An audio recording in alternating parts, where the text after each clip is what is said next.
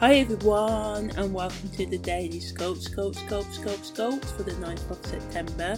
So yeah, on the 9th of September, Venus makes a quinquox to Jupiter. Lots of quinquox this week, which is, the kind of challenging aspects that you either adjust, make changes, and you may have to do this several times throughout the day or week, or stay in the rut. So yeah, Venus Quincunx Jupiter enters on the 9th of September at 5:25 a.m.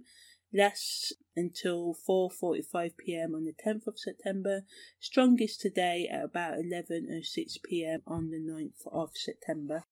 So yeah, when Venus makes a quinquox to Jupiter, some of you may want to party and forget about your responsibilities. This can be good, taking some time out to just chill and relax, especially if you've just been intensely working or being intense because of the Venus biquintile Pluto I mentioned the 7th of September. People may want to eat more, drink more and take more intoxicating substances.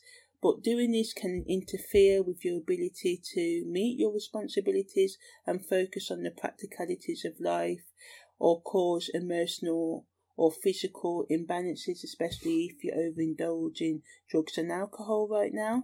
People can also lie in matters of the heart and hook up, causing pain or, at worst, heartbreak. There can also be a strong need for emotional, intellectual and sexual satisfaction brought on by this transit.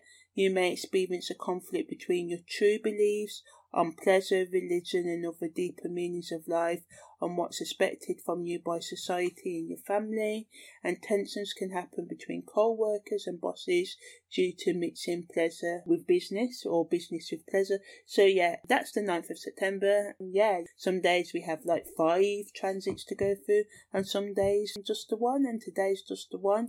So take care, and I shall see you tomorrow, and I will be talking about the full moon in depth. So yeah,